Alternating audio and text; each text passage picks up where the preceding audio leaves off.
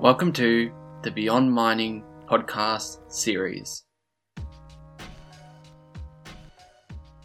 This podcast series was recorded from a number of talks, panel discussions, and workshops held between the 22nd and 29th of November 2020 at the Beyond Mining Counter Conference. This counter conference was organised by Blockade IMARC. Blockade IMARC is made up of an alliance of organisations that has been protesting the International Mining and Resources Conference held annually in so called Melbourne, Australia, on unceded Wurundjeri and Boonwurrung country. You can find out more information about Blockade IMARC and the Beyond Mining podcast series at blockadeimarc.com. Now, sit back, relax, and enjoy your podcast.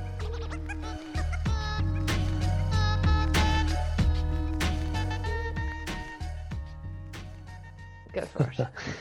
All right. Uh, so just a quick start by um, acknowledging, I think I'll do that first, that we're on uh, the lands of various Indigenous peoples.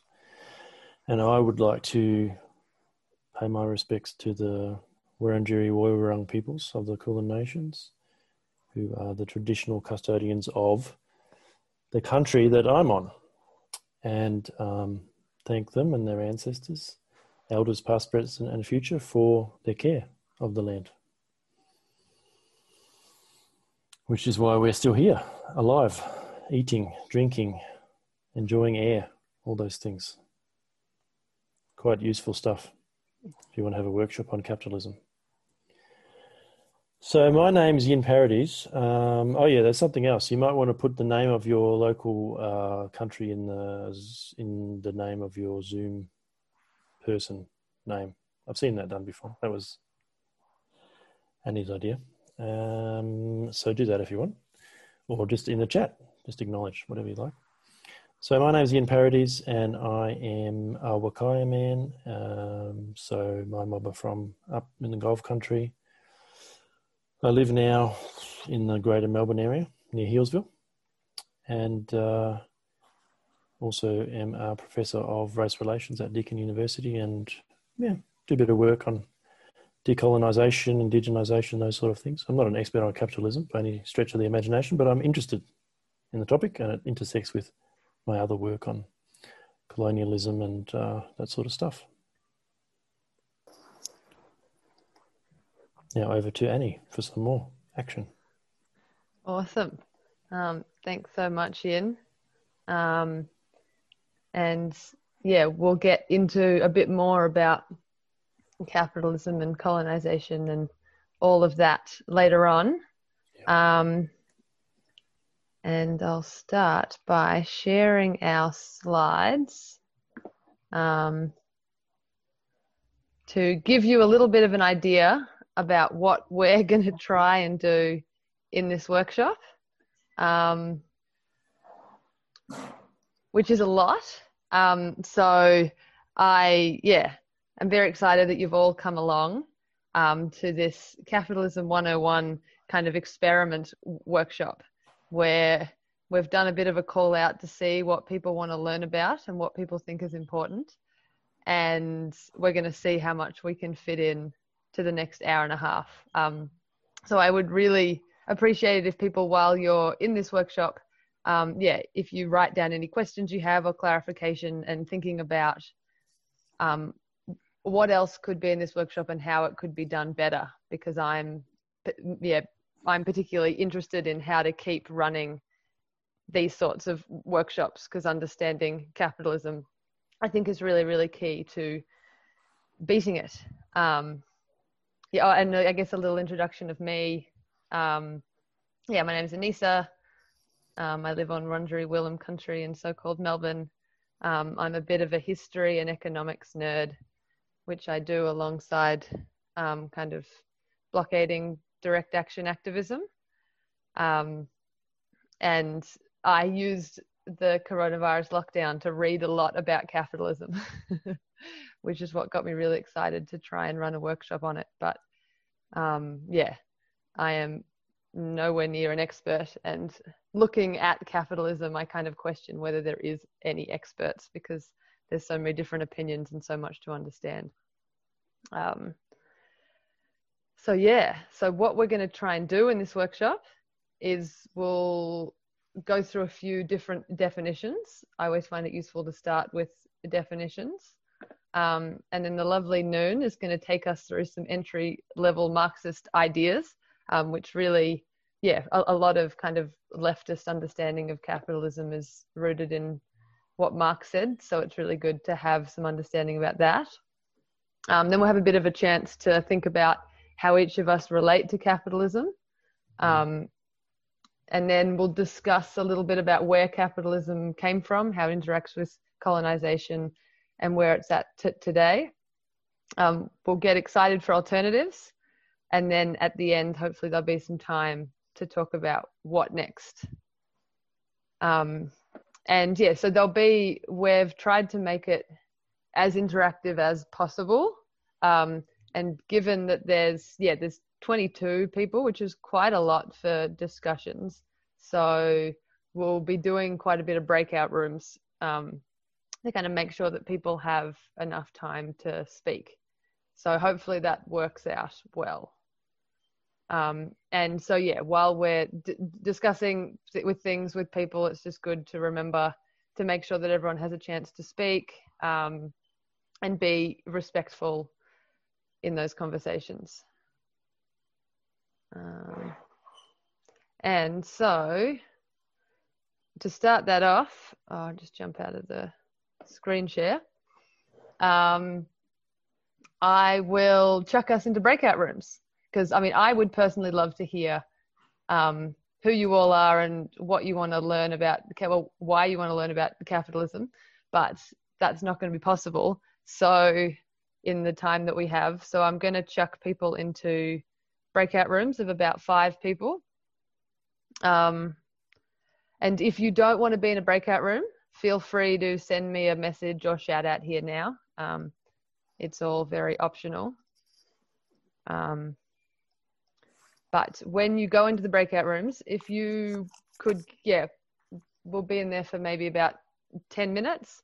So that's kind of two minutes each. And if you have a chance to say um, your name, if you have a preferred pronoun, um, where you're calling in from, and yeah, why you are interested in capitalism. Um, and if there's at least one person in each group that wants to kind of collate that information um, on these slides, they're actually Google slides. And so you'll be able to, I'll share the link in the chat right now. And if people want to click on that, then you'll be able to edit um, the the third slide. Um,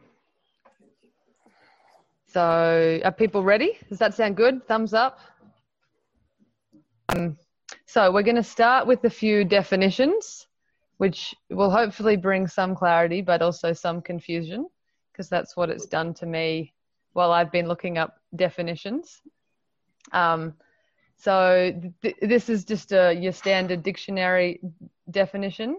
Um, a, an economic system characterized by private or corporate ownership of capital goods, by investments that are determined by private d- decisions, and prices, production, and the distribution of goods that are determined mainly by co- competition in a free market. Um, so yeah, that's a, lot of this we'll see through a lot of the definitions. Um, but private property and private decisions and private investment um, is a huge part of capitalism. Um, and yeah, the the competition of what what they call a free market, um, which I think a lot of people in this Zoom would disagree that it's actually free, but but by that they mean free from government intervention and free uh, um, and free from kind of social obligation. Um, and down here, yeah, there's a picture of a market. And part of that is just to kind of remind people that markets have existed for a lot longer than capitalism. So capitalism's only about 500 years old um, ish, but markets have been around for a lot longer, and so has money, um, but just in a different way. Um, and yeah, and feel free to chuck comments and questions into the chat. Um, I really love it when people have their own conversations within the chat, and also feel free to disagree because um, all these definitions are quite contentious. Um, so this is Erik Olin Wright, who's a pretty awesome academic um, who describes capitalism as a class structure characterized by private property, um, where most people are wage laborers, which mean that they, yeah, they sell their their time to get money, and that the economic coordination happens largely through a decentralized market, which basically means that, yeah, it's not centralized in the way that a state, um, a central state, is making all the decisions. Um, here's a pro-capitalist definition. So people might have heard of Milton Friedman. Um, and he describes capitalism, and especially for him, the free market is really, really important. So he describes it as voluntary cooperation of individuals, um, which is the technique of the marketplace. Um, and for him, the government only has three functions in capitalism it should be for the military defense of the nation, um, enforce contracts between individuals, and protect citizens from crimes against themselves or their property. Um, and so he and many of the kind of pro capitalist, pro free market people think that the, the government intervening with the, market is actually where all of the problems come from, um, rather than um, problems coming from other structures of oppression. They they like to blame the government for everything, and um, you've probably all seen that. Um, here's a couple of definitions from people you may know. um, so, Jam describes capitalism an economic system that uses private property and a privately waged workforce to create private profit, profit to gain more private property. So, it's this kind of accumulation um, method. And then Noon, who we'll hear from soon, talks about capitalism as a mode of production built on two fundamental social relations the commodity and wage labor. Um, but Noon will explain more about that later. Um, and yay, good on you people in the chat. Um, Something I wanted to touch on as well while we're going through definitions is that private property is really fundamental to capitalism. It can't, um, and you'll see in the history of capitalism, kind of right at the start when it was getting developed and getting started um, in Britain, that was when kind of theories of private property were really changing. So private property has obviously kind of existed forever in terms of I have my stuff or the king has their stuff um, and that's private in a sense. But what capitalism really brought about was private property as exclusion. And so, um, as Yin will go into a bit later, all of a sudden, the, the Lord's lands um, and the commons, people could actually be excluded from them. Um, rather than kind of people having just an understanding that people, like most humans have over human history, that people have shared access to the things that they need to survive.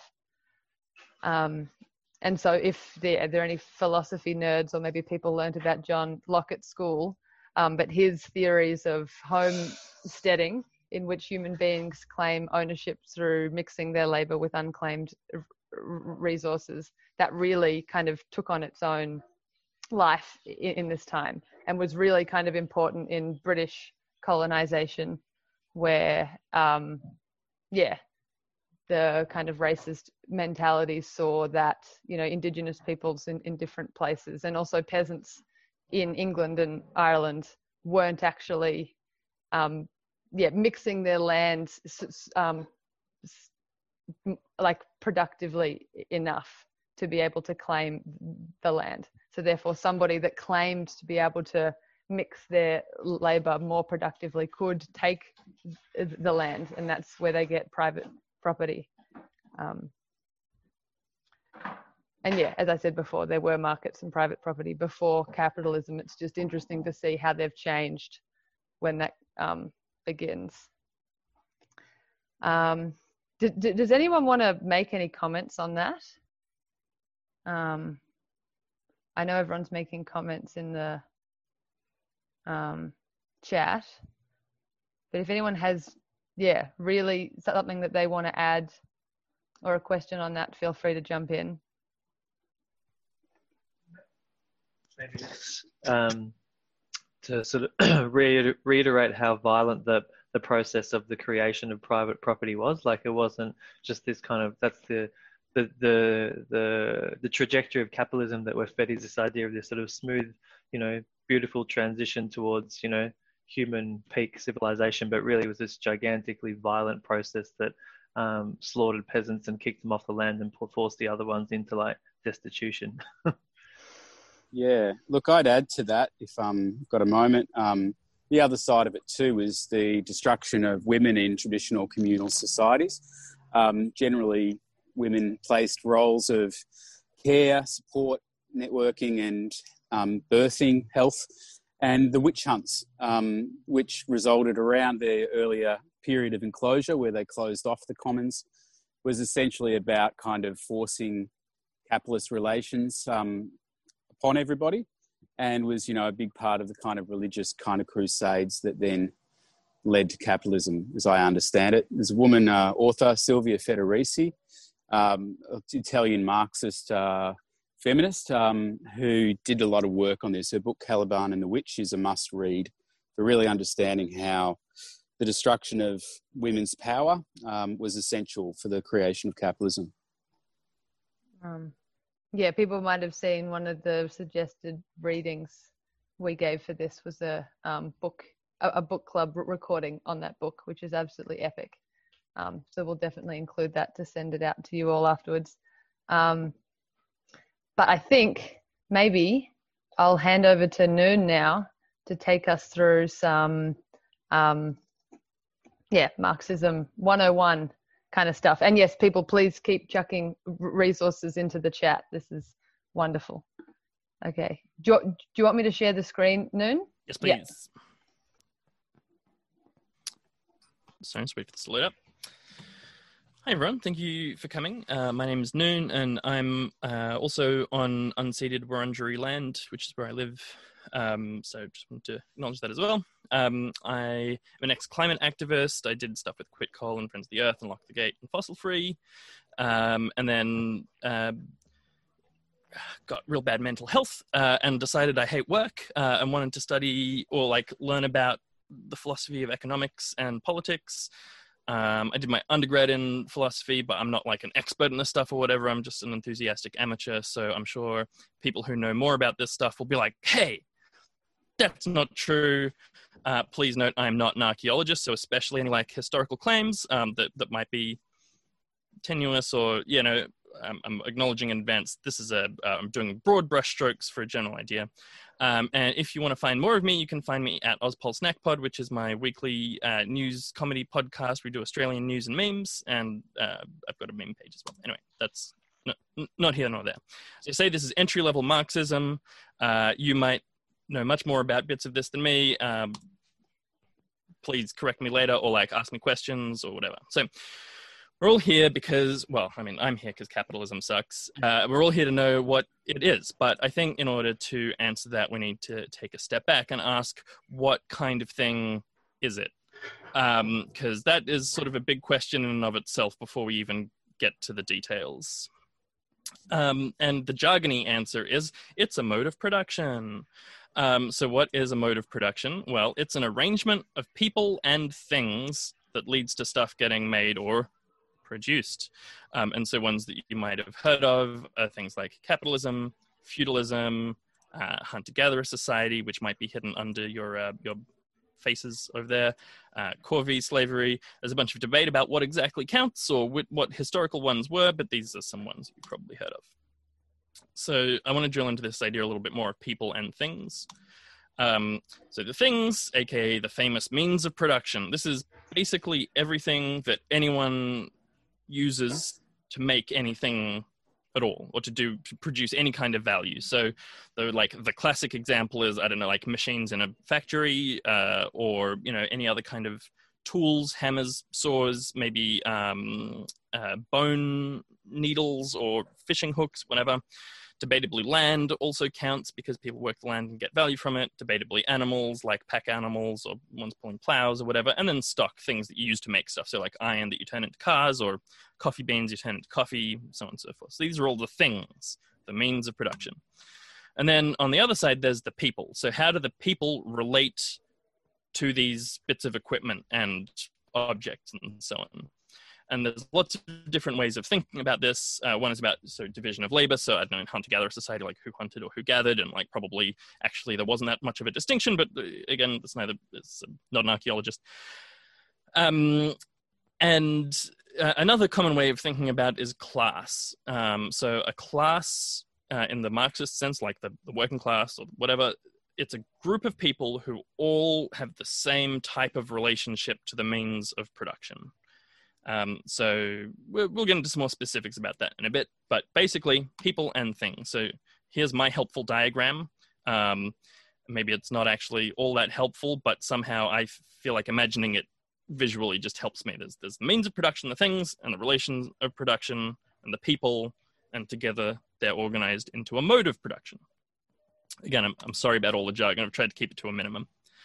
Uh, and look, as a side note, we live in a society um, and obviously, the world is more than just the economy, and the economy is more than just production. There's lots of things about how stuff is moved around and distributed and consumed, and things like what music we listen to. Uh, it's not obvious that that's determined by like how people produce things.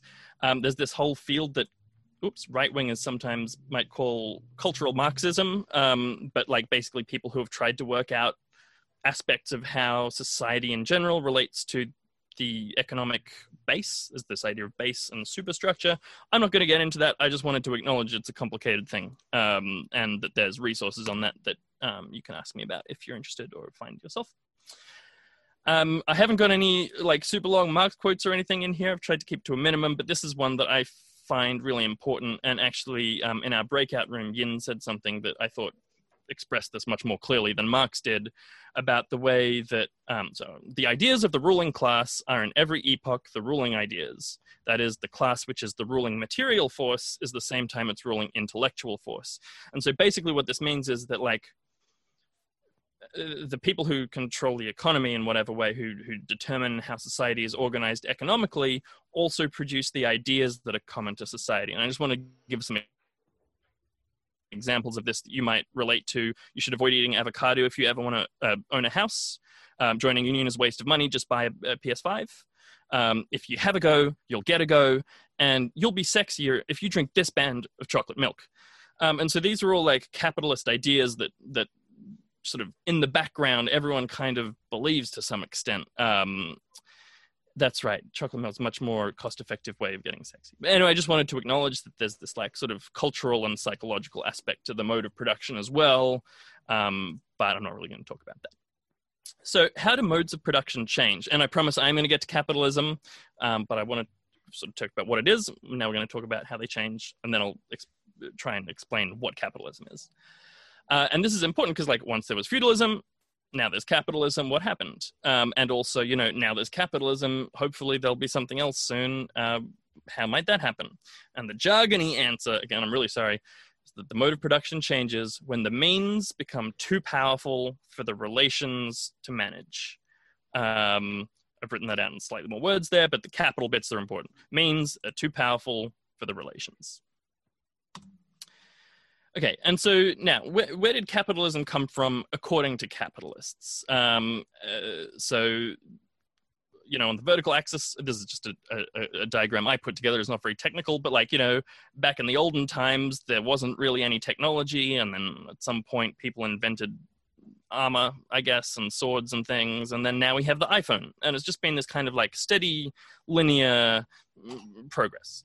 Okay, maybe that's a bit of a straw man uh, but only a little bit. Here's one that's slightly less of a straw man. Um, so, uh, buying and selling things, the capitalist idea goes, thank you, James, I'm glad you like it. Um, buying and selling things for profit is human nature. It's just what humans do. Capitalism was a natural growth out of previous systems. As Anissa said, markets and money always existed, and this is just people have sort of discovered you know hard work makes you rich and then and then they discovered once they got rich enough that actually the people in charge didn't weren't interested in freedom. Um, they just the king and the the pope they just wanted to be in charge and they don't care about freedom and hard work. So we had the only revolution that will ever be necessary, and we invented parliament, which is the perfect form of government. Um, and now everyone gets a say in how societies run. Everyone's free. Everyone has a job. No one's starving. Right. I did say it's slightly less of a straw man. Not, you know. um, but the Marxist theory, um, sorry, not always existed. Thanks, Yin. Yeah, yeah, that's an important clarification. But for some time, yeah, yeah, longer than capitalism. Um, so this is the Marxist view. Again, this is a rough graph that I made in MS Paint. So, you know, I'm not trying to be super technical here, but roughly the idea is that um, we have these stages that are separated by periods of like sharper development or growth. Um, so there's these stable periods, which are called modes of production. And I've just put like these ones. It's debatable whether or not these are accurate. As I mentioned, there's a lot of archaeological dispute about this, but just pretend. Um, so these are the modes of production there's a little bit of growth during this. You know, people might work harder or whatever, but basically things are arranged the same. And then there's intermittent moments of revolution, right? So these bits where the means become too powerful for the social relations to efficiently organize. Um, and so then there's this sort of, oops, sorry, there's this rupture moment, um, there's a revolution, some new people are in charge, and then we have this new mode of production going forward for some time. Uh, many, though not all, Marxists believe and also claim that Marx believed that violent revolution is the only way to change a mode of production. I personally think that seems unlikely, uh, but there's arguments for it. Whatever. Not really going to talk about violent revolution a whole lot. Um, so now we want to talk about the end of feudalism, and and so feudalism was arguably the mode of production prior to capitalism. Uh, I deleted a couple slides here, but it, it ran roughly from like 800 AD to 1600 AD in Europe. Um, there were other systems elsewhere around the world, very notably in China, but also like just in a real lot of places. And I want to acknowledge that like my personal knowledge and study and also more broadly like marxist theory is very eurocentric and that's a really big flaw that um, you know we should all be aware of. And and um, my apologies for other parts of the world that I haven't um, sort of represented appropriately here, and, and there's more information about that elsewhere. So anyway, the end of feudalism, um, the the classic Marxist theory goes comes because we have this new me- uh, means of production, which was sort of the Industrial Revolution. Um, and uh, I'll get into it. The timeline here is a bit mm, debatable, but um, basically the the Industrial Revolution includes the spinning jenny, which was an automated weaving machine, the steam engine, which was initially used to pump water out of mines, but then for everything else, telegraph, mass printed newspapers. Um, and so the social relations also changed as a result of these means of production changing. And so there's this class called the burghers. And so this literally means like city people, something like that. Um, Berg is in the German word like Hamburg, for example, just means city. So burghers are city people. And they started becoming wealthy by investing. Um, and there's the whole detailed story here, but like roughly they morph into what we now call the bourgeoisie. And the French word bourgeoisie is just literally the same word as the German word burghers. It means city people. Uh, but Marx uses burghers to refer to the sort of like artisans and handcrafters of feudalism and the bourgeoisie as the capitalists. Um, and Anissa wanted me to, oh, sh- she pointed out to me, and I, I decided to mention that there's dispute about whether or not we should say the bourgeoisie and capitalists are synonymous. Um, there's this book, The Origins of Capitalism, by uh, Ellen Meiksins Wood, um, that disputes that. Um, I'm under the impression that Marx uses the term synonymously, which doesn't mean that we should, but anyway, just something to keep in mind. And debatably, there was also an intermediate period between feudalism and capitalism called mercantilism, and there's, there's other ideas here. And um, as I say, the timeline doesn't work if the Industrial Revolution is the only thing that changed, because like uh, the pillage of South America and all, all, of these other things happened before that. Um, maybe Yin might talk about that a bit more later. Again, not an archaeologist, trying to give you the broad theoretical outlines here. Okay, so the burghers have become rich, they're the bourgeoisie now. Uh, the old feudal relations don't work anymore. They don't want to have to bow to the king and whatever, whatever. So they have violent revolutions. And usually the British Revolution is uh, identified as the first one. It's also the American Revolution, the French Revolution, and then like dozens more. Um, yep. And so what did these so called bourgeois revolutions do? Um, they abolished the feudal social relations. So fiefdom, which is the system of like kings and then barons and dukes and counts and whatever, where everyone like sort of owns a piece of land. Um, and serfdom, which is a situation where um, humans are considered property that's part of that land. So the, the baron owns the entire barony and he owns all of the humans that live there and they have to work and give him, uh, you know, wheat and pigs or whatever. Um, so they abolished fiefdom and serfdom, and they did this through a process of proletarianization. And um, uh, I've forgotten who it was who just spoke before, but um, mentioned about um, the pillage of South America and about the enclosure of the commons. So it sounds like people kind of might have a pretty good idea about this sort of process. Um, but basically, they turned the, the serf working class into a, a proletariat working class. And um, do a little bit more on that in a sec, though not, not heaps. They invented this new form of government, the parliament, also known as representative democracy, which has been instituted differently different times, and sort of arguably the nation state, uh, they invented a new legal framework um, called human rights or liberalism. Uh, again, there's a lot written about that. And they did many other things, obviously, including like turn our entire world into a money based thing where the only way that we can relate to other people is through purchases. Um, though I'm not sure that was exactly the plan when they first started in like 1500 or whatever, but like that's how it's ended up. Uh, okay, so now here we are, finally in capitalism. I'm going to try and explain what capitalism is through this framework that I've just tried to show you. So on the one hand, there's the means of production, and again, this is just everything that we work with, and so factories, tractors, ocean liners, recycling plants, kitchens, in bars, uh, computers that you use at your office, anything that you use to do productive labor, that is means of production. Um, you could probably point at something on your desk, and that might be a mean of production.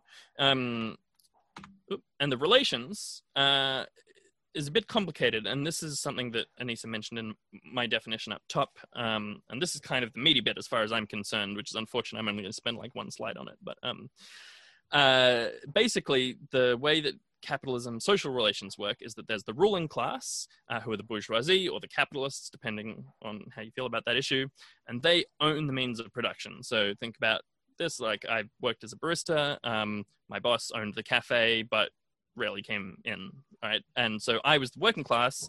Uh, I sold my labor to my boss, and I operated the means of production, right? So I was there making coffees on the coffee machine. It was his machine. He owns it, but I was working on it. So I'm sure all of you can like imagine how that relates to your own history with employment or not, or whatever, but or, or people that you know. Um, and so the yeah, they the the working class and the ruling class relate to each other through this thing called wage labor and again, it sounds like probably most people are familiar with that term, but um, there's uh, important to remember there's two sides to this proletarian sell their labor and capitalists buy it.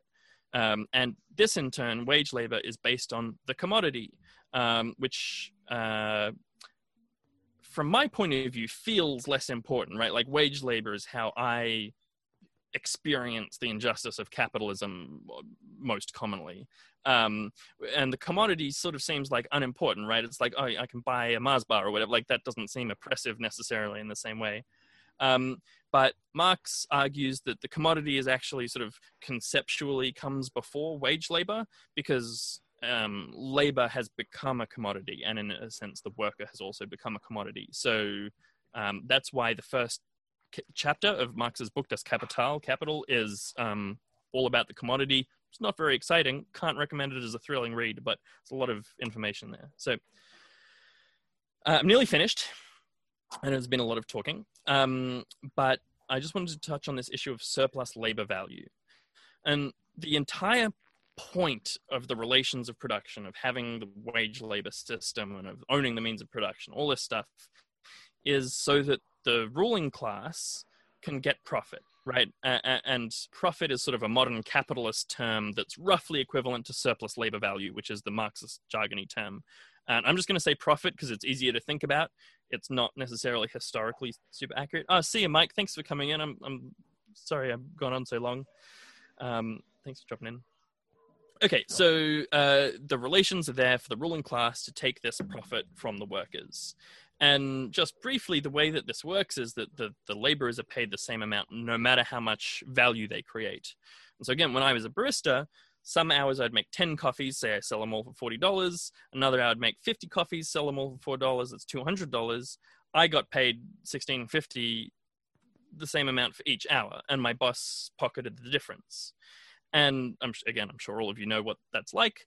Um, but the interesting thing about this, the sort of subtle kind of metaphysical thing, is that the value, right, appears to be in the coffee and I'm selling my labor, which is kind of this own independent thing. And then my boss owns that coffee. And so when it gets sold, the boss gets the the difference. Um, I'm not really involved in the commodity anymore in the in the coffee.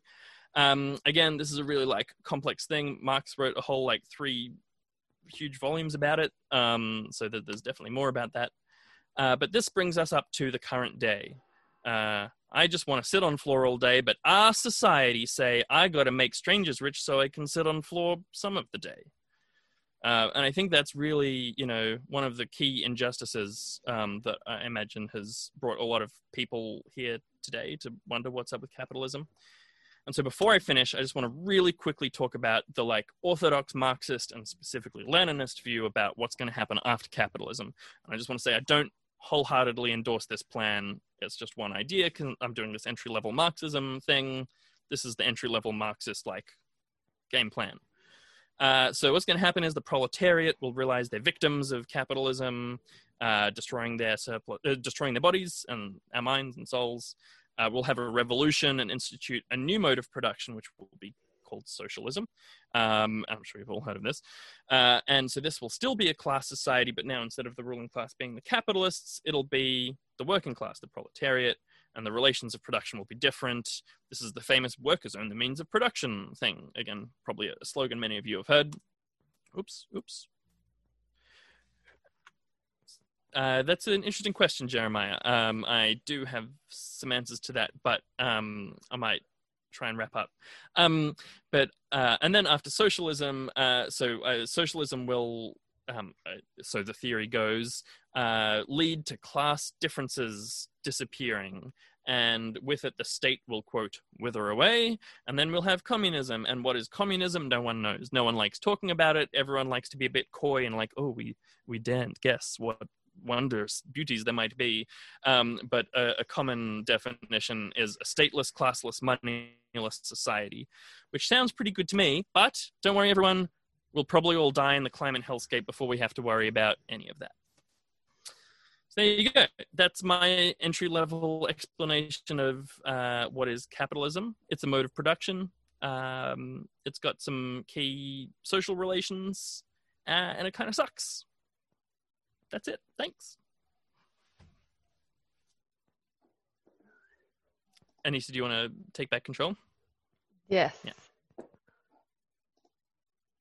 Hooray. Thank you so much, Noon, um, especially for those memes.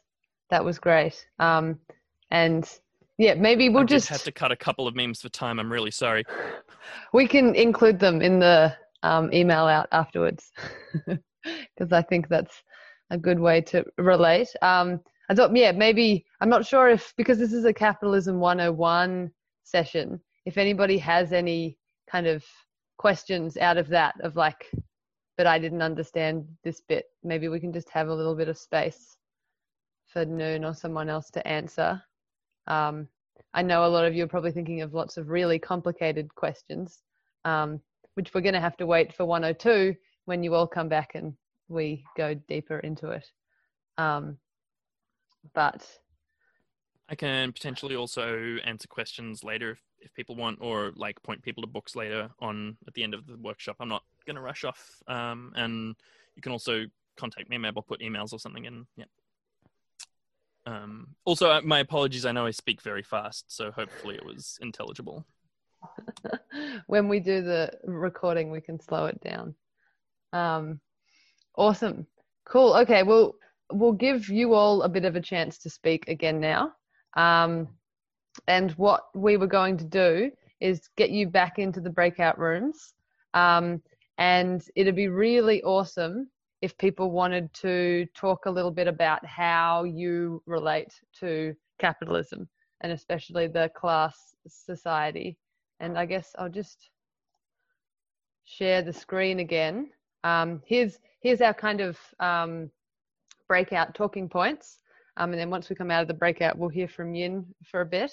Um, but for the moment, yeah, just uh, um, after hearing all that from Noon um, about the exploitation and how capitalism's come into being, and also, yeah, these idea of different classes. So, yeah, Noon talked about bourgeoisie and proletariat, which I feel like I can never pronounce properly.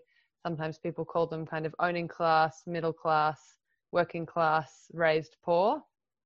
Um, so yeah, a lot of us experience a mixture of many of these classes combined with experiences of racism and gender oppression and many other oppressions, which intersect a lot with the oppressions of capitalism. Um, and sorry, I've just got an alarm going off here. Um, and so, yeah, basically, what I find really useful is that it's important for us to think about that it's not it's none of our fault what family we were born into, and discussing our, our own experiences of our families and our upbringings and our experiences of oppression, both as oppressed, but also when we've been doing the oppressing. Um, it, um, like talking about that is really important to help us understand ourselves, our behaviors, our emotions, and each other. And then that can be a really good tool for us to take responsibility for getting rid of these injustices because it's not our fault who we are. Um, but we definitely have a responsibility given whatever position we have in, in the world to try and make this world less oppressive. Um, so what we're going to do is we're going to go back into breakout rooms and it'd be really good if people want to take um, a few minutes each to talk about your upbringing as much as you're um, comfortable with, um, kind of in terms of class, and kind of give you an opportunity to think about that. Um, you know, for example, me, you know, I was born into a middle class family, but now I'm technically working class, working in disability support. Um, and I've been going through my family ancestry and working out. Most of them were um, oppressed working class Cornish miners that um, were getting screwed over by capitalism back in Cornwall and had to move out here. Um, so yeah, it'd be amazing if people wanted to share a bit of that, kind of taking in turns, making sure that everyone has a chance to, to share. But also, if you have kind of questions about what Noon's talking about, feel free to talk about that in your breakout rooms or whatever really feels important to you. Um, so once again, yeah, if you don't want to be in a breakout room, then you don't have to be, and just don't um, jump in.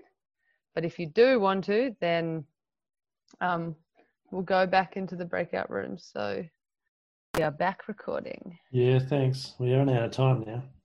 Yeah, I know. I mean, do people mind if we go over a bit? I guess. Um, Some people might be okay with that. Yeah. Yeah. Oops, that's not what I wanted to press. Sorry. Present. Um, and I've given you control of my mouse. Oh, cool. So do I click the slides or you click the slides? Yeah. All right. So just want to talk about colonialism and capitalism a little bit. So um, this is a, a slightly uh, well, similar view to what Noon presented, but maybe slightly differently different emphasis. So, in my view, capitalism arose in the 16th century, from about 1500 onwards, through both the enclosure movement, which was about taking all the land of the peasants that they used for subsistence for many centuries, and also stealing all the land around the world through colonization. So, this created people were alienated from the means of production. And it would led to the concept of landlords and tenants owners and workers. And then we had the, as, as Noon was saying, the timelines don't exactly match. So from after that, we had the Industrial Revolution and urbanization and wage slavery and poverty. But Industrial Revolution was not the cause of that, it was an effect. Um, but of course, it's not so simple as cause and effect. They're all circular and interrelated and and overlapping. So yeah, um, colonization uh, also led to the formation of the first company. Companies are extremely important in capitalism. That was the Dutch East India Company, uh, which were which um, operated around, particularly in Southeast Asia and Indonesia, and they created a stock market, um, a trading concern uh, in Amsterdam to um, do all the things that stock markets do. And that soon led to, uh, you can't read that here, but soon led to speculative bubbles and crashes throughout um, London um, once people started to get on on the whole. Ga- it's gambling, basically, is what we're talking about. Um, capitalism is very much about gambling or speculation. So, next slide. So, there's also deep connections between capitalism, colonialism, and modernity, what I call modernity. So, modernity for me is about um, our society that's foundational on these oppressive, ossified hierarchies. So, hierarchies that are neither chosen by us or significantly modifiable through established political processes. So, hierarchies that we don't control. Nobody does. They're just there, they're enduring. And these are in the form of intergenerational debt, property, private property, uh, inherited over generations, and institutions of the state and the actual state itself. And obviously, these things relate closely to capitalism uh, because um, capitalism is about debt, essentially, and the accumulation of um, capital and its corollary, which is debt. Uh, private property, deeply enmeshed in capitalism. And institutions and nation states are those, as we saw in some of the definitions, the more um, um, left-wing definitions of capitalism, they prop up capitalism. You can't have capitalism without violent enforcement of the of the order of the of the order that we have now, and that's through institutions like the police. The police were created to keep the working class in line. That's literally why they exist, uh, and nation states. So um, yeah, that's what I'm talking about there. Legal violence, threat of starvation, homelessness, marginalisation, alienation is really just about, you know, we're dependent on capitalism and the state because we don't have access to our own uh, means of significant means of production to um, sustain our lives. Okay, next slide. I think we're back to Annie. Um, if, if you want to talk to any of it. Um, yeah, I can talk to it if you want. Yeah, yeah, go for it.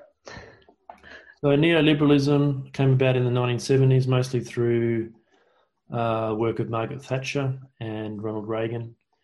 Um, it's just an intensification of capitalism that was already in existence, but it, it sort of released a lot of restraints on capitalism in terms of wealth accumulation, um, created the financialization of capital, uh, which led to the massive um, stock markets and speculative industries, which now dwarf the real economy. So the virtual economy of financialization is many, many times bigger than the real economy.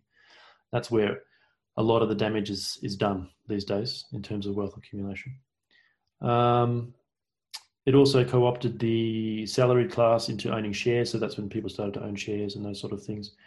And the um, money was um, delinked from from gold at that time as well, which also allowed for um, vastly increases number of um, vast increases in wealth because you couldn't it wasn't no longer pegged to anything real it's all virtual you know financialization is virtual um, government started to be co-opted very deeply into capitalism at that time and they're very much enmeshed you know the whole free market economy is a joke because we know that the governments just bail out um, too big to fail bailouts of everybody that's important in terms of owner class, but not anyone of us who lose money in the increasing number of um, crashes. That is the that is the nature of disaster capitalism.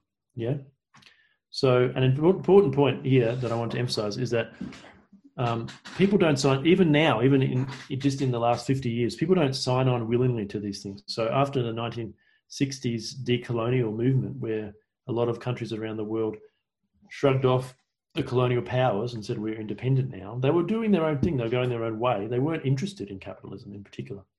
But then we had these what we call the structural adjustments, where people were coerced or forced or convinced to take out loans um, to build infrastructure, and then suddenly all the interest rates went up through the roof, and um, these countries in the global south are still stuck with these massive uh, debts. So the debt, the third world debt, is huge, and um, the threat of the global north not paying off your debt, oh, we'll let you, you know, have a bit less or have a better payment plan if you do this. And what this is is neoliberalism. So it was forced on people in that sense and people are still paying off. Some of the loans that people had to pay off were ridiculous things like um, when the French left Madagascar. Oh, you owe us three point two billion dollars for all the things we built while we were there.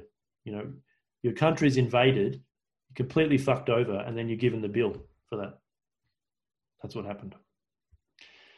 Now we have green capitalism, which of course is meant to be, um, you know, solar, alternative energy, this idea that technology can save us, but we can still make money out of saving the world at the same time.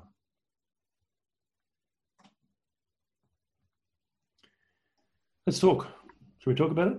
Awesome. Um, yeah, let me try and. Or should stop. we go a couple more slides? Stop this thing. Um, yeah, and I'm just, I am aware that, yeah, I think we will keep going probably um, closer to like four. Um, with yeah because there's still another discussion and stuff. Until five. Thanks rog. My sense of time is lost.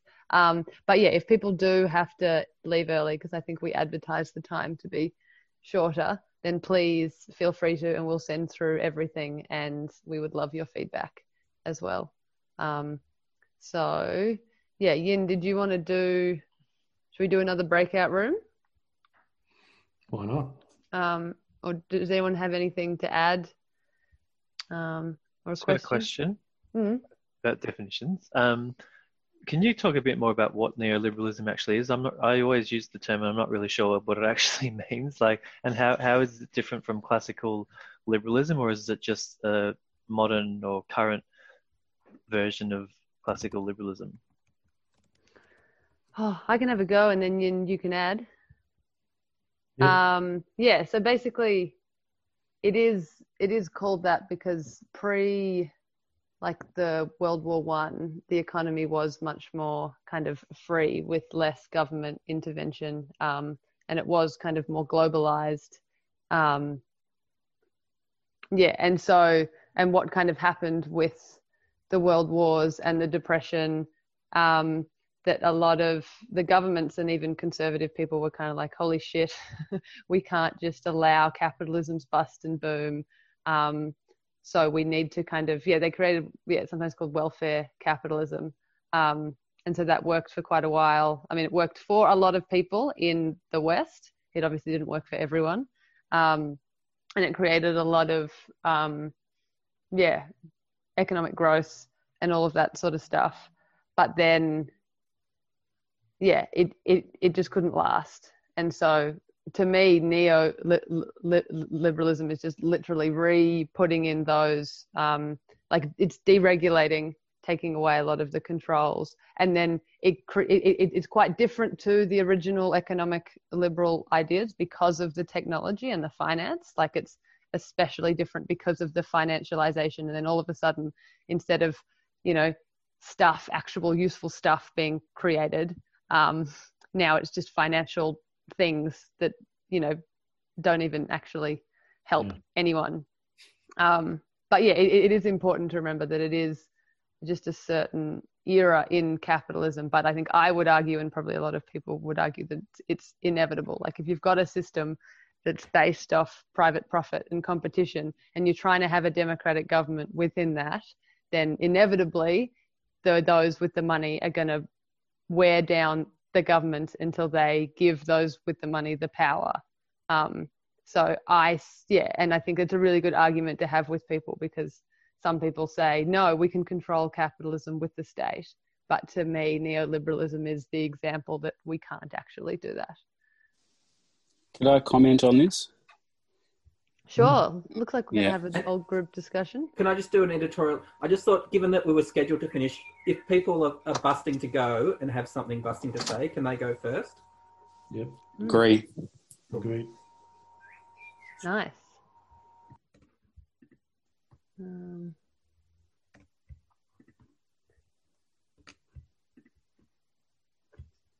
cool. Um, oh, yeah. So maybe oh, Andrew, do you need to go?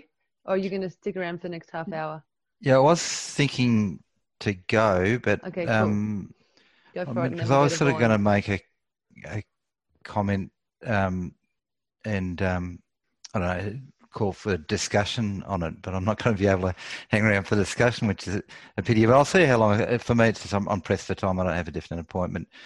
Um, but uh, look, I, I mean, the, th- thanks everyone who, who spoke. I think it was great and gave a really good um, presentation between you of, of you know, the current thought on what capitalism is and, and so on. Um, and I wouldn't take issue with any anything that anyone has said, but I, I've got, a, I guess, doubts and questions in a couple of areas. And the first is uh, how good is capitalism and our understandings of it? Um, how useful is it? How good is, is it as a description of the way the world is at the moment? And and that's something I'd sort of like to talk about with respect to um, so-called developing countries, um, the neo- neo-colonial states, the global south, whatever you want to call it. Um, and then, and then the second thing, and look, I might just leave this out because, like I say, I can't hang, hang around. Is um, how useful is um, how useful these concepts and the, the description capitalism um, in terms of the change that we want to make. Um, so I might just leave, but but for me, the the, the thing that I I, I um have a lot of difficulties with the way that uh, Western political economic theory and descriptions of capitalism have been applied to places like the Philippines, and I'll, I'll talk I'll use that because it's the place I know the most about. Um, and so it, it's the, um, earlier on the and the description of a tra- trajectory, a, a, a political development trajectory that goes through feudalism and ends up being monopoly capitalism and whatever else. Um, those ideas and theories were applied to other countries, um, and um, yeah, my, I guess my gut reaction is that it, it, it's where you take a, a Western uh, theory applied to something like the Philippines and then come to the conclusion that this this place is backward, um, that it's in need of development, um, Mm. uh, is, is problematic, uh, and then um, it's more uh, even more than that um,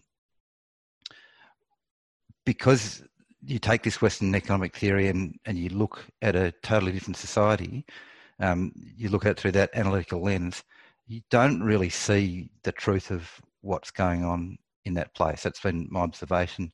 And so you find there are gaps, um, and these are explained away in all sorts of different ways, um, but ways that typically find um, that place uh, wanting and, and needing to change in a way that makes it more like um, the West and, and ways that fit with Western political theory. So it really, the reality of, of culture, society, and economics, whatever in those places is, obscured. And, and I think that's a, a, a really big problem in terms of um, you know, empowerment, all that kind of stuff. So yeah, that's, that's I guess what I'd want to raise as something to discuss.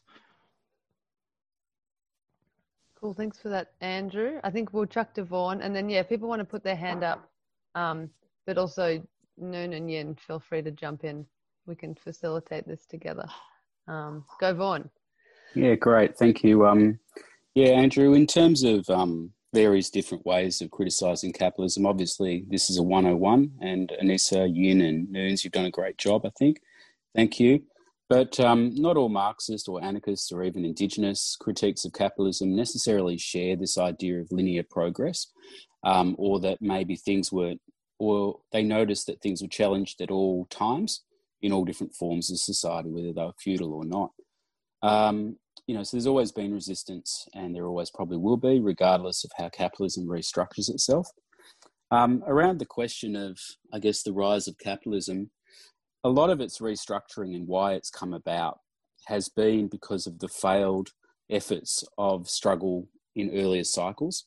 So, you know, there was a some would argue, like Federici, that even in the feudal period, we nearly there was movements that nearly went beyond or towards communism back then. Um, the factory form was contested from day one. The push off the land was contested from day one by both Indigenous people and peasantry and people who had their lands in common. When we look at neoliberalism, there's a tendency to kind of, um, and Yin's comments are really good in there about what it means, um, worth looking at. But part of it is that we had a period of capitalism earlier to that. It was coming up against its limits. Workers were becoming effective in challenging it, as were housewives, peasantry, and other organisations. So, neoliberalism was an attempt to restructure, to weaken the efforts of the working class to push through. I think that we understate our strength, even if it's it might be unions, it might be just people slowing down or refusing, or people bunking off on the dole, or it might be political parties or larger organisations. These things are what forces capitalism to restructure itself. It's not purely a top down strategy from the managers of capital. Um, very quickly on the question of class, it's absolutely essential, I think, in understanding capitalism. But if you leave it there and don't delve de- deeper into how capitalism affects every interaction that we have, either subconsciously or consciously, you end up arguing over how to redistribute the spoils of capitalism. What do you do properly with that surplus labour? Then you do things like create a state to redistribute it. And then you still have the problem of treating the earth like a thing that is to be exploited and extracted from. So the question of how we commodify everything and make everything something that can be counted through this abstraction called money and commodities is the central challenge. Because if you just reduce your anti capitalism to fighting within getting a bigger share of the pie, then you don't overcome it and you reproduce the system. So you need to go further than just a class analysis. Um, Robert Kurz is my favourite writer on this topic at the moment. I put it in the um, chat. Enough for me. Sorry if I jump in there. That was really great, Vaughan. Thank you. Um, and yeah, I think that's a really good point about class being an important analytic tool, but not being enough. Um, and uh, another book or theorist that I would like to point people towards is Mark Fisher, who's very sort of in vogue at the moment with a book called Capitalist Realism. And he argues that there are these two fundamental things that capital will never be able to effectively manage, which are bureaucracy and mental illness. Um, and so uh, he's got a whole book where he argues for this position, but I find that quite convincing and, and sort of inspiring that maybe the people like me who are suffering from existing in this world can band together along that like front um, regardless of like what our income is or whatever. Um, so I, I, think that it's definitely worth looking at different ways to organize against capital it's not the orthodox marxist view whatever.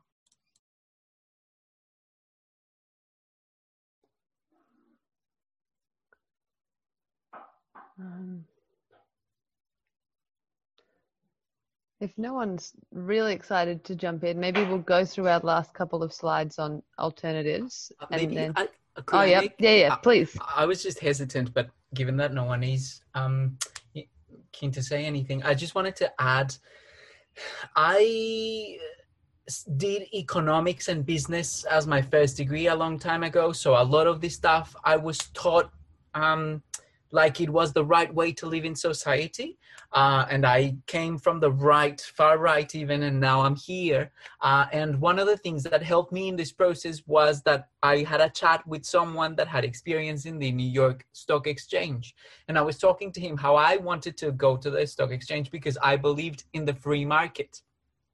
Because I thought that the free market, and this is adding on to the definition of free market that people had before and and anyway, the free market, as it is taught to students and to the vast majority of the world, is free agents that go and buy and sell, and the uh, invisible hand of the market automatically, a feature of the free market, sets the price of the interaction, and that is the free market. And I thought that was great, and everyone thinks that's pretty great. But when I said this to the stock exchange expert person, he said, "Listen, no." The free market, the financial st- stock exchange free market is not free because, and this is an argument that I I'm just hoping to give people to keep in mind when they're having conversations to break down those myths of the freedom of the market is that corporations and very um, wealthy, powerful people can hire very smart, techie people to write code, to take advantages of very small but very fast transactions in the market, which leaves very small individuals that want to go and try their luck in the market, they leave them out of the transactions. So, on top of how the free market has to do with the government and all those things, the free market is very not free because technology, and this is related to neoliberalism, we didn't have this technology before, now we do. Technology now makes the market very not free because it takes away the opportunity for agents to actually make those decisions that would make the market actually free and fluid or um, I forget the term. But anyway, with no um, you know, with lu- with lu- a lubrication free market cannot exist anymore. Anyway, I just wanted to add that for people. Thanks, Andy. Um, Roger, you've got your hand up. And, and Kelly, were you going to say something? And then we'll, we'll, we'll go to Rog. You go, Kelly. No, I just had one question if we're done with the people that have to leave soon. Yeah, I think so. Go for it. Okay, so I'm sorry, I, I'm not illiterate, that as literate as everyone else seems to be, but so just from the perspective of little me, everyday person, um, my question is capitalism, I feel most powerful as a consumer, um, non-violent type. so I, I was wondering how much I should invest my efforts into this power because uh, like what do you all see as a potential for change that consumers can lead and by consumers of course i'm focusing on the ones that want change in our relationship with nature and each other and like how much or how little positive change can things like what we purchase and what we tell companies about our preference for products and services and things like that how much or how little positive change can that influence? And it will will it could it possibly be enough change fast enough change positive enough change? Do you know what i mean? Like is is that a clear path for the transition just to balance a bit the savagery of the capitalism and industrialization colonialism and all that yeah I mean, I have a view on that. It's not particularly orthodox, but my view is that um, consuming is a very important part of the story, and ethical life choices, including consumption, can make a huge difference. Obviously, it'll just lead to another crisis that capitalism will try and fix, and, and we are we are expected to consume in profligate, um, unthinking, unethical ways, and we are made to do so through brainwashing of in various forms, including media. But if we choose not to do that, I mean, look, the reality is that in the system we have, you know, the um, 50 biggest companies that are responsible for 70% of global greenhouse emissions, they sell stuff. If you don't buy that stuff, if nobody bought their stuff for a week, that's it, they're done. That's the reality. Are those companies involved with energy by any chance? Yes, usually oil. And we have an addiction to energy in some countries. So how on earth do we get out of that? Well, I never said it would be easy, but it's theoretically possible. Like sleep earlier? I think Roger had a hand up. Yeah, Roger. Do you, do you want to answer this or do you want to go to something else? Oh, yeah, it was sort of something else. I, I thought someone was leaving, so I was waiting in just before. Oh. Uh, yeah. Um, I, from my point of view, I think ethical consumption is important, but it's also important to see what it can and can't achieve. And I, I think, um, for example, in the makeup industry, there's really good evidence that the makeup consumers are very like ethical group of people. I imagine because they tend to be largely women, but that's uh, I'm not sure about that. Um, but uh, over the last like decade or two, the uh, like ethical production of makeup has just completely uh, expanded massively, and it's becoming the industry standard. And so I think, uh, and so they're no longer testing on animals and all these other things. And so I think there are absolutely things that organized consumption can achieve, but it's never going to like deconstruct capitalism. Would be my guess. but I mean, who knows? We don't know how capitalism's going to end. So yeah.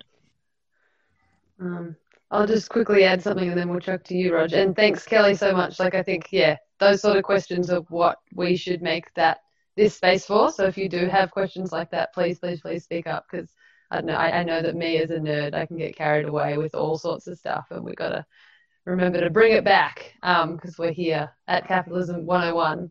Um, I think for me, it depends how we define ethical consumption because that's been a tool for people to convince us to, to buy more stuff. So if we're talking about ethical consumption as in buying less, buying locally, you know, understanding where our products come from, um, then to me that sort of ethical consumption is really, really important um, while not shaming others who might not be in a position to be able to kind of um, do that. But if it's ethical consumption in terms of like, you know, um, just buying stuff with nice stuff on on the tags, And I think that's a way that capitalism is co-opting us to keep destroying. Like at my uni, they used to have this fair trade market where they gave all this free fair trade stuff away.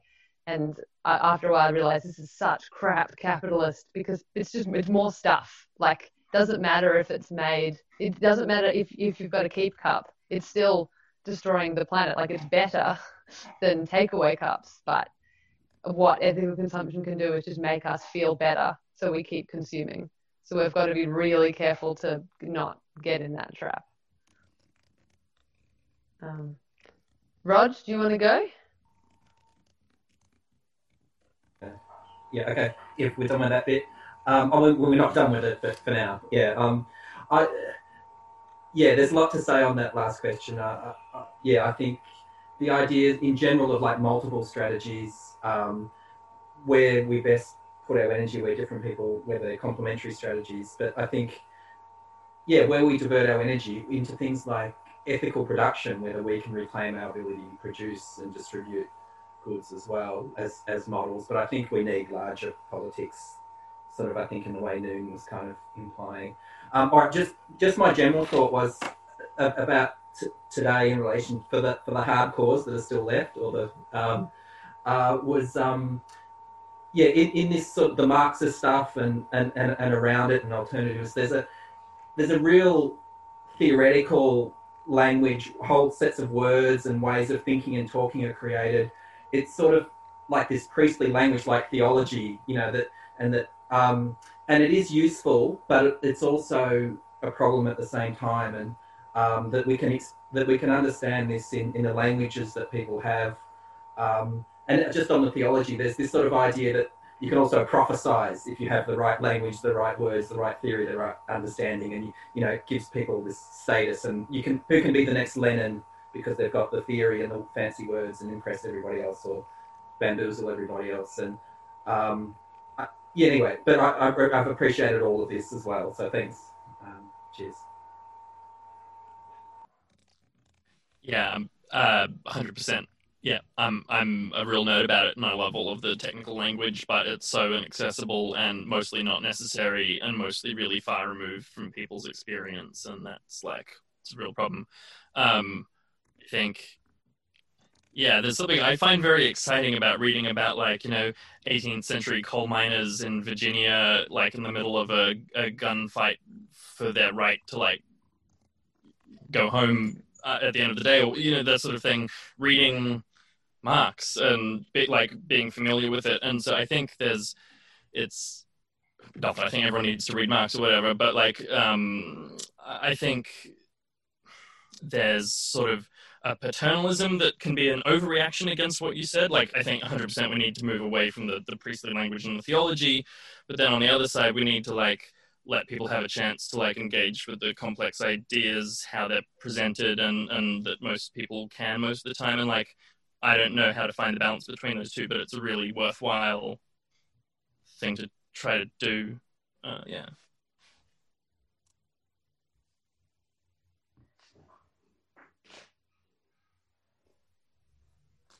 Um, cool. Maybe if people think of your um, next comments, um, our last two slides, I'm pretty sure have already been covered by people. Um, but can we see him still? Yes, I know that you wouldn't want to miss anything, Raj. And all the the links are going to get emailed out to us and stuff. The stuff that's been Yeah. passed by in Yeah, yeah, yeah, yeah, yeah, I'll I'll save the chat and get it all. Lovely, thank Um, you. But here we go. Um, because just it's so important to talk about alternatives, and this has already been brought up a bit. Um, but yeah, Yin, do you want to speak to this one? And I can quickly speak to the next one. Yep, basically, as we said, um, capitalism is a natural or inevitable. Uh, it emerged at a certain point in time. Uh, it could have been otherwise, and it could still be otherwise in the future. And so, yeah, the story of progress, the linearity of inevitability, um, it's just a load of bullshit, basically. And um, there's an infinite number of other ways we could be as human and more than human and let's just move move and do stuff and see what happens when we when we try to be otherwise Hmm. Yeah. Um, and this is our kind of little exciting tidbits of what sort of alternatives are happening um, and still could happen. And we'll send links out to these. Um, but kind of some of the big ones that are thrown around of like whole societies and communities that are operating in post capitalist, non capitalist ways. Uh, Rojava, which is in North Syria. Um, they've got something called democratic confederalism. Um, this is flexible, multicultural, anti-monopolistic, and consensus-oriented ecology and feminism are central pillars. Um, so it's pretty incredible what they've been building over there um, in the middle of a kind of war-torn area. Um, so highly encourage people to look that up. It's so impressive. Um, and also the Zapatistas in um, southern Mexico in Chiapas. Um, ever since 1992, when the North America signed its free trade agreement, um, they kind of started there. They, they- originally tried to take over all of Mexico in a kind of Marxist, Leninist coup um, to take over the state, and then kind of through a lot of discussions, and they use a lot of kind of indigenous knowledge and yeah, anarchist communalist ideas. They decided that no, they just want to have their um, autonomous area, and they've been keeping that going for many years. Um, and there's also things like gift economies, steady state economies, worker and r- residential co-ops. Um, and I'll use this as a plug on Sunday, um, beginning with Yin. We have a whole session that'll go for quite a few hours with speakers from all over the world talking about visioning alternatives. And there'll also be some activities in, in there. So it's not just listening. Um, and so, yeah, that starts at 11 a.m., which Yin will kick off for us. Um, so please, please, please come along to that. Um, and yeah, please give us feedback. Um, I'll send around all of the re- resources. I have a kind of secret, not so secret dream to create a kind of anti capitalist economics school um, because this needs to be talked about in a lot longer than one and a half, two hours. And so, whatever feedback we get, we'll go to try and help create that. And if you want to be involved in that, let me know. Um, because I think it's so important for us to have the economic understanding to be able to have these conversations to show people that capitalism is not natural, it is not everywhere, and it is going to go away. And so we need to make it go away in the best way for everyone. um, yeah, that's my spiel. Noon or Yin, do you have anything to add? Um, down with work. Uh, I just said in the chat, but listen to my podcast, Ozpol Snack Pod. Sorry to, to shill, but yeah, that's what I do, and we mostly talk about Australian politics. But we do have a short series on Marxist theory. So yeah, if you, If that's you all. want Thanks, to- thanks for coming and listening. One one more thing from me. I posted a link to my paper in the chat. Um, but if you go on YouTube, um, also have a uh, an hour long talk more about Indigenous knowledges if you'd like to hear more about that angle. Yeah. Yes, so very important.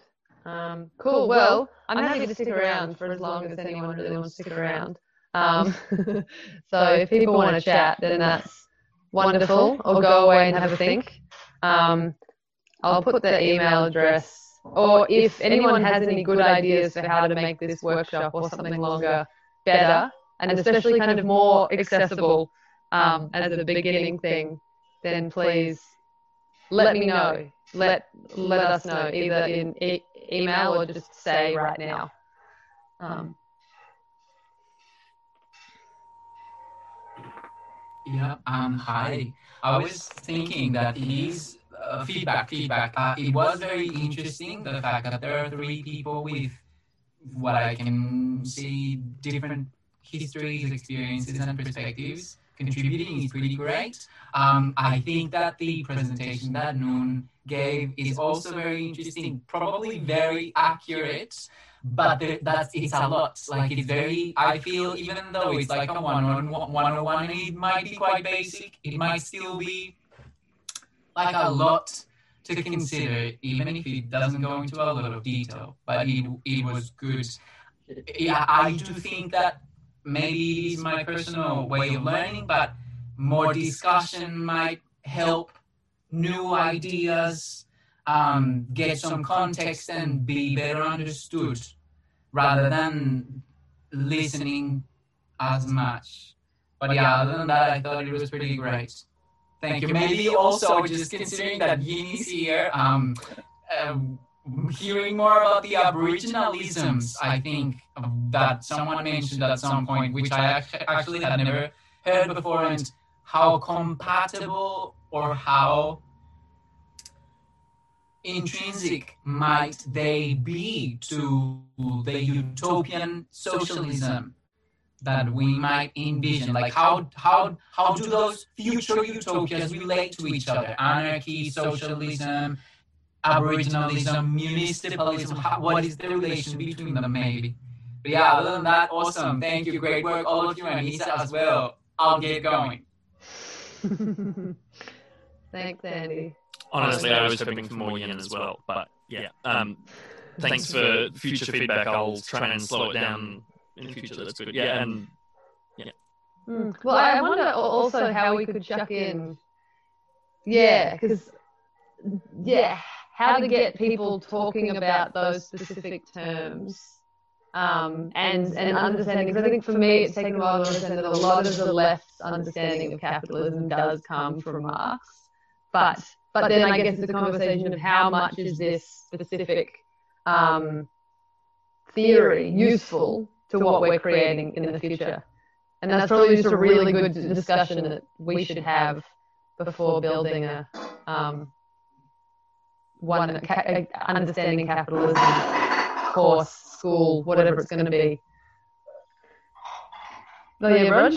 It would be good to um, maybe have someone who hasn't studied Marx to talk about capitalism in a way that is, I don't know, their understanding of it. Because I haven't studied, I, didn't, I did a science degree and I haven't done anything on Marx. And it is a bit, I know I could just read up about it on the internet, but it is a bit alienating maybe to talk about Marx. Um, and I guess also linked to um, certain political um, parties in Melbourne, for example. So um, yeah, it could be alienating for some people to um, just um, yeah just be given information on a, a Marx perspective. So maybe it could be broken down into infographics or yeah something that just makes it. Um, especially people who are from who have come into the session from other countries who might um, might not um, I don't know understand it in a way that um, lefties in Melbourne might. Um, I think we've got Raj, Yeah. and then we'll go to Vaughan. Yeah, thanks, Greta. That relates to something I was thinking a bit. I, I think the yeah the Marxist thing can be like a religion. Um, it can be reductionistic. I was kind of alluding to that before. I think, but I think it's really useful to understand because it is partly true and significantly useful, and it's also useful to understand if you're being an anti-capitalist or something to how some other people around you think, and it's sort of this key foundation, and then you know, yeah, to, to take it other places. Um, and just, yeah, just on the mode of the lecture, yeah, I appreciated everything. I, I'm not a good read, reader, writer person, um, so I love diagrams, pictures, even songs. I think I've got my emotional education about politics often from songs, um, sort of lefty songs. Um, I don't know, that can be, that can be a, a, a listening list or a singing list as well as a reading list or something. But um, yeah, cheers, Ta. Awesome. Go, Vaughan. Yeah, um, thanks, Roger. I kind largely agree. Um, look, you know, in Marxist traditions, it's not all of it, but um, you know, I remember how weird it was when I first started engaging with it. But what I found was really helpful was just slowly drip feeding myself some introductory stuff, but then putting myself around mentors, people who are actually involved in struggle and could make sense of it in a way. Um, I personally am a huge book nerd, always have been, and I do think it is part of the hard work of working out how to change things is not being afraid to engage with this sometimes difficult and alienating language and learning how to make it your own. Um, I think for some people, particularly around stuff with class, and it's not my experience, is when somebody comes from a relatively privileged background, there's a lot of resistance to really unpacking it. It's uncomfortable. And sometimes I think it's more about that discomfort than it is about the alienating language. Um, yeah, um, I can't read that, it's too much. But then, you know, I meet somebody who has genuinely lived difficult life circumstances, poverty, and my experience has been sometimes they're really, really open to it because it actually even if it is in abstract words, explains their lived experience. So, um, yeah, that was a bit all over the place. But um, I guess log on, like, it's important. And no one else. You should be able to own this language for yourself and rethink it and make it your own. It doesn't belong in an ivory tower, it belongs to everybody.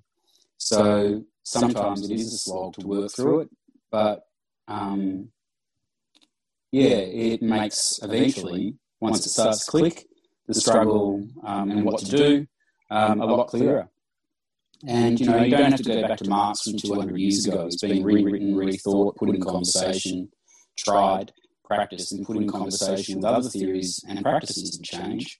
So you don't have to go back to the foundational texts. I've never read Capital or Grundrisse or any of those, but um, yeah, you know, there's lots of good stuff out there if you search.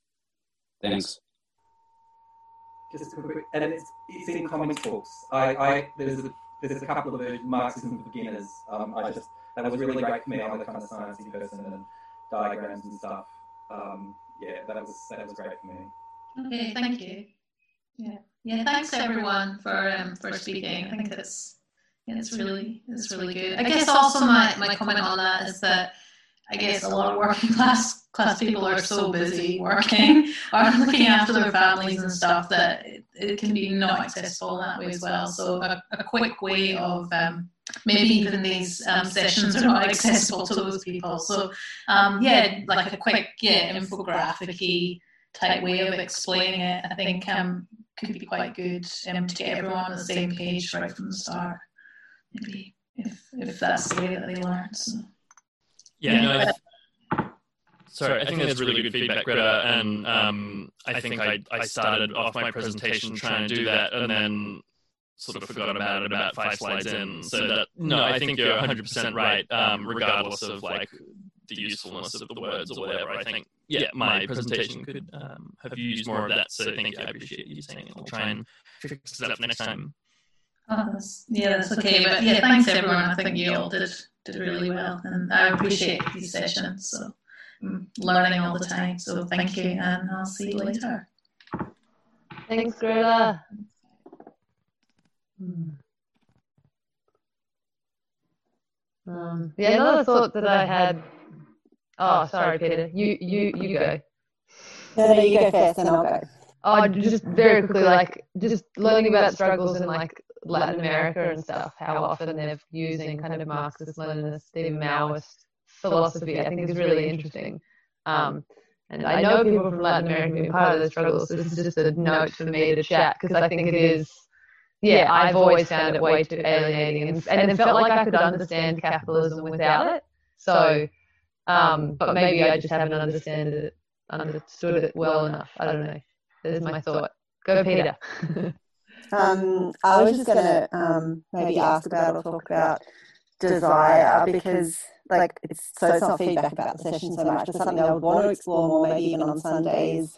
Um, I kind of like came to CAP off like or Marx through Deleuze and through like post-structural ideas and critiques of like stuff to do with the relationship between desire and the economy and capitalism and psychoanalysis and stuff like that. So um, I um, like I know it was touched upon earlier, um, the stuff around, you know, capitalism shapes our interests and shapes our like ideas and thoughts and stuff like that. But it would be good to explore that a little bit more in terms of how it's not just kind of this economic system that we engage in, but it affects us deeply inside and like our very desires. And yeah, teasing that out a bit might be good too. Stick if I respond? Yeah.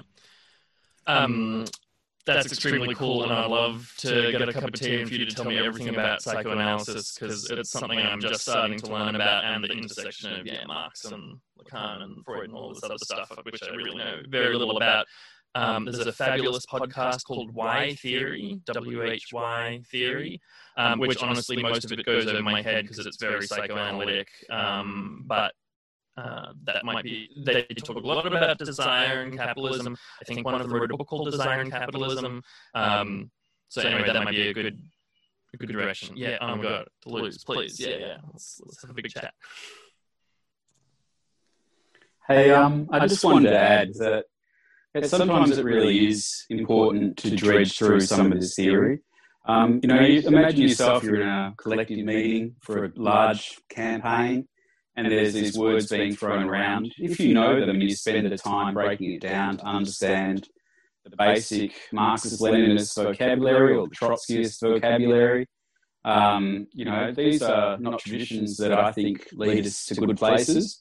So knowing when they start doing the thing around transitional demands, where that leads, understanding how they talk about imperialism and what that means, so that you can pick them and know when they're going to mess with your campaign and take it over is really important. That's probably for me the most driving thing. I'm like, in terms of the process or the struggle or campaign I'm involved in, um, being able to hear those words and know, okay, so these guys are, that's where they're coming from, or whoever it is. Um, that's my main drive for kind of understanding it it's not that I want to, um, or even, well, they have things to teach, but knowing the vocabulary stops you being stuffed over. Um, yeah, and knowing where they're going to go and why they're going to argue for particular strategies based on history and theory of their tradition.